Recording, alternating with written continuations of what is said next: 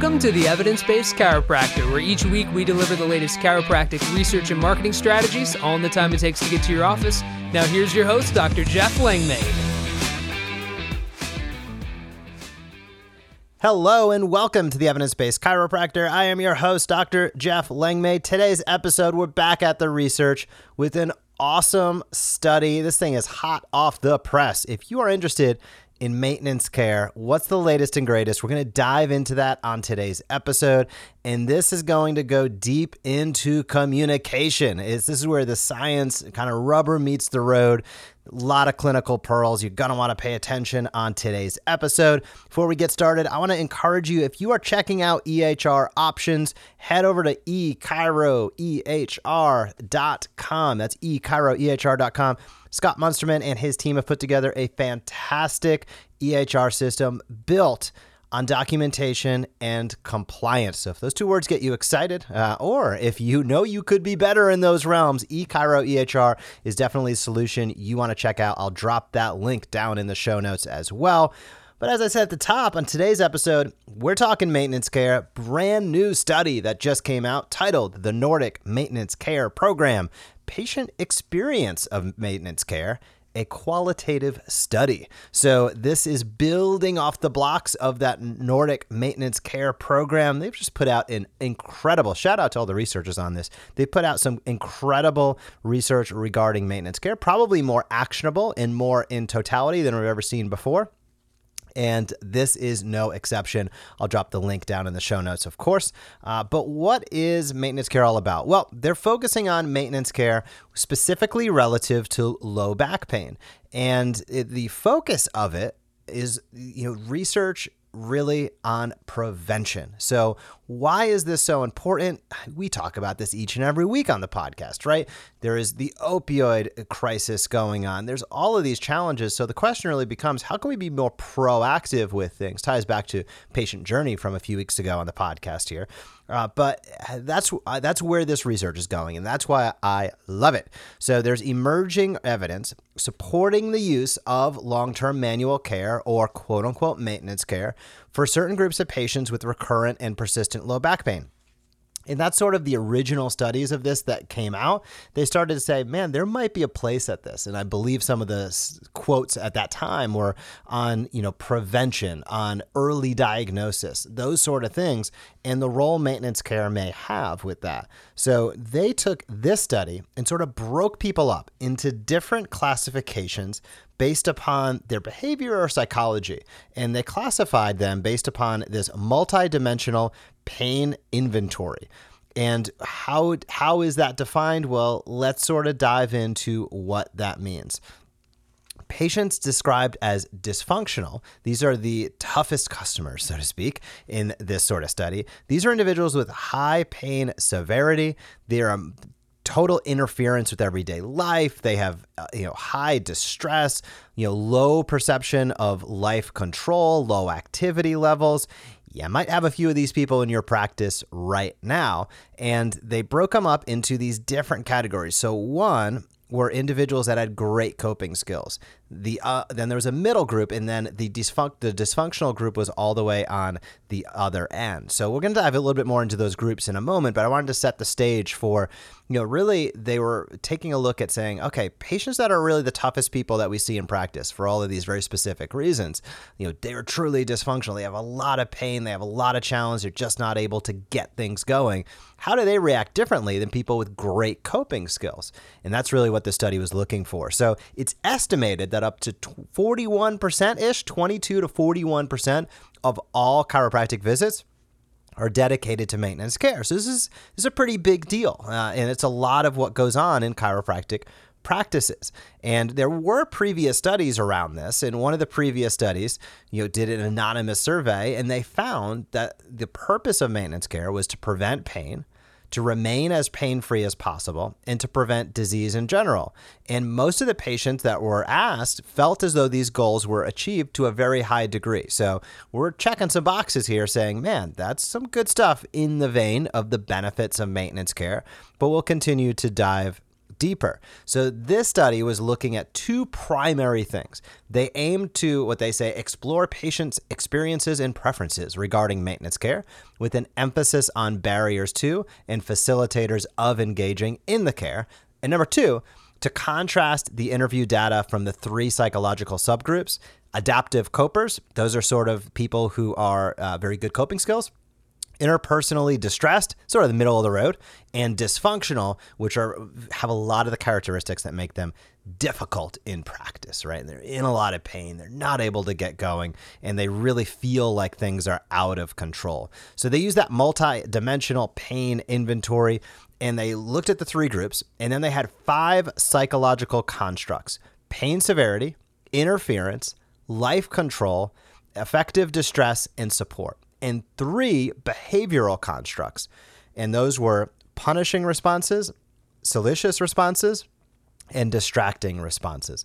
So those were sort of the groups and how they laid it out. So Let's take a look at those three profiles again. Adaptive copers, they're characterized by low uh, pain severity, low interference with everyday life, low life distress and a high activity level. And they feel like they have control of what's going on. So these are obviously, as you can imagine, great people to take care of in your practice because they're proactive with what's going on.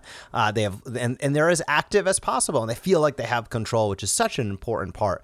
And I think really we're going to go with the communication aspects of this. The middle group were interpersonally distressed, and they report challenges in close relationships and often describe distrust of others who they view as responsible, they view as responsible for their problems. And then the dysfunctional group, as we kind of talked about, high pain severity, interference with daily life, you know, high distress, low perceptions of control, low activity levels. They got all the pain avoidance strategies of catastrophizing what's going on, fear avoidance, you name it, the dysfunctional group has it, and they become challenging to take care of and treat. So they broke them apart into those groups. These individuals received maintenance care, and then the questions were, well, how'd it go, right? What happened? What are those barriers? What are those facilitators? And how are people interacting with the care? The feedback that they got was pretty impressive in many ways. They found, you know, I'll read a couple quotes directly from the uh, study subjects. Uh, quote, maintenance care can act as a springboard to start moving more, to start exercising, which you see can contribute to one's overall health. this can impact the whole family. You might start eating and drinking healthier. That was one of the participants. Another one said, quote, I would have never been able to continue my line of work if my back had felt the way it used to. And then another quote well, apart from the physical aspect, not having pain, and how shall I put it, being more confident that my back and body can handle the things I need to do, maintenance care has also helped my mental state. To know I can carry, play, and have fun with my kids, be able to participate in physical activities without having to be left on the sideline wondering whether I can do it has been invigorating mentally. So these things probably these aren't surprising if you're listening. You're saying, okay, I've had patients say stuff similar to that to me. Great now we get into how did it really play out? It seems like people were super jazzed on the care, but there were a few question marks and barriers. And a lot of the question marks and barriers, I'm going to say, have to do with setting uh, agreements and expectations. It, it, has to do with communicating clearly why these people are doing it and why you're making these recommendations. So they were able to classify people into two big buckets. Uh, one is people that had high value perception of the care, and the others that didn't. And there were some characteristics uh, in each bucket, as you can imagine. So, people that had a high value of care, they felt as though things were structured, they felt as though it was accessible, they appreciated a patient centered approach. Now, people that had a low value, they were questioning whether the benefits outweighed the cost. They perceived it as kind of inaccessible and not delivered in a patient centered approach. So these are really, really big take homes that I want to make sure that you are totally in line with because a lot of this has to do, in my mind, with communication. So, again, high value of care. These people, it was structured, aka they knew what was going on. There was a plan, there was a program. It was accessible. Hey, hour, you know, easily accessible. They were able to get in and out of the practice. The hours were good. And they had a patient-centered approach. Are you asking questions with those individuals? Do they understand the plan? So important because on the other end, if you have people with low value and they're like, I don't know if this is helping, I don't know if the benefit outweighs the cost. Well, there's clearly not a description of the benefits to them, right? If, if it's inaccessible, they might that might be a perception issue and a communication issue, not actually true. So are you over communicating there in a patient-centered approach? If they don't think that they're the they're the superstar and you're the guide, as you know the hero's journey once said, you're going to have challenges. So if we break down these different uh, categories of people based upon psychological profiles, you know the adaptive copers they're thought to have of course the best coping strategies. And they here's an interesting anecdote they did not mention reimbursement uh, as anything right so what does that mean that means that they took a lot more personal responsibility. So that's an important component of this. Now, all subgroups identified cost, logistical challenges, and a lack of effectiveness as barriers to engaging in and following. So even these people that like loved it, it was like, well, you know, is is the cost is is it a, it's a barrier. It doesn't mean that they weren't doing it, but it was a friction point. The logistical challenges, potential friction point, lack of effectiveness. I feel great. What's going on now, right?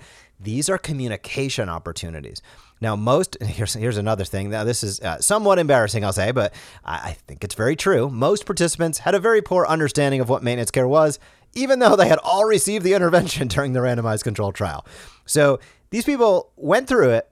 They said yes to maintenance care. They received maintenance care, and then they were unable to answer, well, what exactly is it and what are the goals? So, all of this comes down to and this is this is not uh, isolated to this paper. This is what goes on in real life. This is why I love this paper is it's a, such a great reflection of I think the challenges many of us deal with we know what's going on, right? As chiropractors, as healthcare providers, we kind of know what's going on. We know what's going on with the patient. We know where we'd like to guide them towards. But if that's not being clearly communicated, again, I think we have such perception bias of like, well, most people, they'll know. They won't know unless you really describe it simply, clearly, and again, and again, and again. So all of these things come down to, in my opinion, a lot of them, communication issues. Do people understand the cost benefit analysis? Do they understand why they should be continuing to come and the benefits that they can expect? Do they understand how to engage with your practice very clearly? If not, these are going to be barriers.